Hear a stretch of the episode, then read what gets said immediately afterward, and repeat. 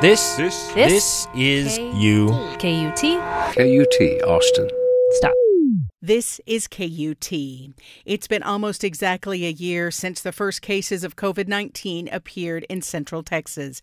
During that year, we've lived with the pandemic, plus tumultuous politics, reckonings about racism, an attempt to topple our democracy, and a deadly winter blast. Any one of those things would be enough, right? I wanted to find out how we can maintain some kind of balance and peace when the world around us is so intense. So I hopped on a Zoom call with Central Texas neuropsychotherapist Janice Rockman for some pointers. One of the, the surest ways to become at peace with the world is to become at peace with oneself. And I know that that's a tall order. And I think that's why we call mindfulness, living in the here and the now, a practice because it is something you have to return to over and over again and leaning in to see where can i become the change that i want to see in the world within myself within my own home within my own family within my own community within my own workspace so that you do feel that that is within your locus of control because we kind of have to ride the waves. The tide's going to come in it's going to regress out and just learning how to go with that flow on some level and practicing non-resistance and practicing mindfulness in the here and now is at least a great stepping stone to weathering whatever comes our way. How can people learn to find that peace within themselves? You mentioned mindfulness. What are some mm-hmm. things that people can do to try to bring that into their lives? There's seven things for sure. Um, seven ways to deal with difficult thoughts or negative thoughts. For one, recognize um, when you're having thought distortions, when you're seeing things as all black or white, all or nothing thinking. Secondly, challenge those thoughts. Also, thirdly, acknowledge acknowledge them. Know when to take a break. Sometimes the resistance of the thought patterns that we have, it causes those emotions, that energy emotion, to come on even more, more uh, with more intensity. So letting those thoughts thoughts flow through us, and and then uh, the the fourth one I really love is releasing judgment we're all going to have preferences, right? We'll have preferences for things, we'll have opinions for things, but releasing the judgment of ourselves and of what's happening around us, it helps to reduce the suffering. And the judgment part of it that reduces the suffering is re- releasing the need to to to bring condemnation or shame. It doesn't mean that you you don't disagree or that you don't have an opinion or a moral value, but the tension is caused when it when that shame is there. And then finally the last few practice gratitude recognize what's going well, even in challenging times. Number six, focus on your strengths. and then finally, reaching out for support is a seventh one. Again, like reaching out for some sort of support. Can you just help us put the past year or so in context so that we do understand that it has been a very difficult time?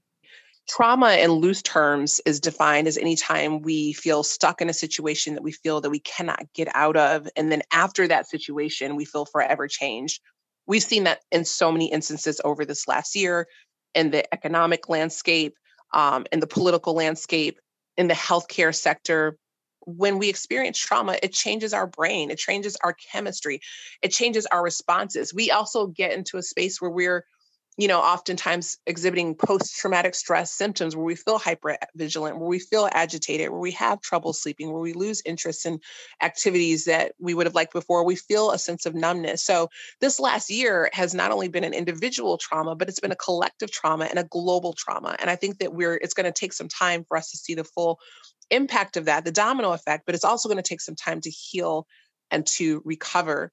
So if you're struggling with those um, kinds of things that I just named and listed off, I also want to encourage you, and on some level, that you are you're normal. it, it's been a lot. The wonderfully made brain has neuroplasticity. So you can retrain your brain, you can recover from trauma, and more important than the trauma itself, research shows us is how it's immediately responded to after that determines your outcomes. I'm curious about sort of the opposite of all of this there are times that I've noticed in the past, you know, 10 or 11 months or so when something really joyful or fun or happy happens. And I almost feel not quite right about that, enjoying it, or I almost feel guilty that with mm-hmm. everything that's been going on, it somehow doesn't feel right or appropriate to be like happy or joyful or celebrating. Can you Yeah. kind of talk about that a little bit and maybe help us reconcile experiencing maybe intense joy or fun while there's still a lot going on. You know, our reptilian brain, that amygdala, boy, I tell you, it knows how to do its job. The amygdala is what regulates a lot of that fight, flight, or freeze or fawn response. And one of the things that the brain will do is kind of tap you on the shoulder and be like, hey, Jennifer, wait a minute. wait a minute. We've been through a lot here collectively. Wait, before we celebrate, let's make sure we stay safe. Wait, let's let's be alert. Let's okay, let's focus. Okay. All right, the survivor's guilt. Let's think about the tribe. How's everyone else doing? What have other people experienced or weathered, or what losses have they experienced of family members or jobs? So you have a little bit of that survivor's guilt that comes in there when you have made it through something and it doesn't mean you have made it through unscathed but where you may be having some personal wins or some some moments of joy. And i think you just we just have to really remind ourselves that it's okay to experience joy. It's okay to experience moments of peace. It gives us a bit of a break in, in the midst of this marathon. We need to look at it as a marathon not a sprint. So if you have that chuckle or you have that laugh or you have that moment or you have that good zoom call or that good text buddy group and you have that you you are allowed to experience both it can be both and it doesn't have to be either or Janice Rockman is a neuropsychotherapist in private practice in Central Texas. And Janice, as always, we thank you for your time and discussion today. Thank you.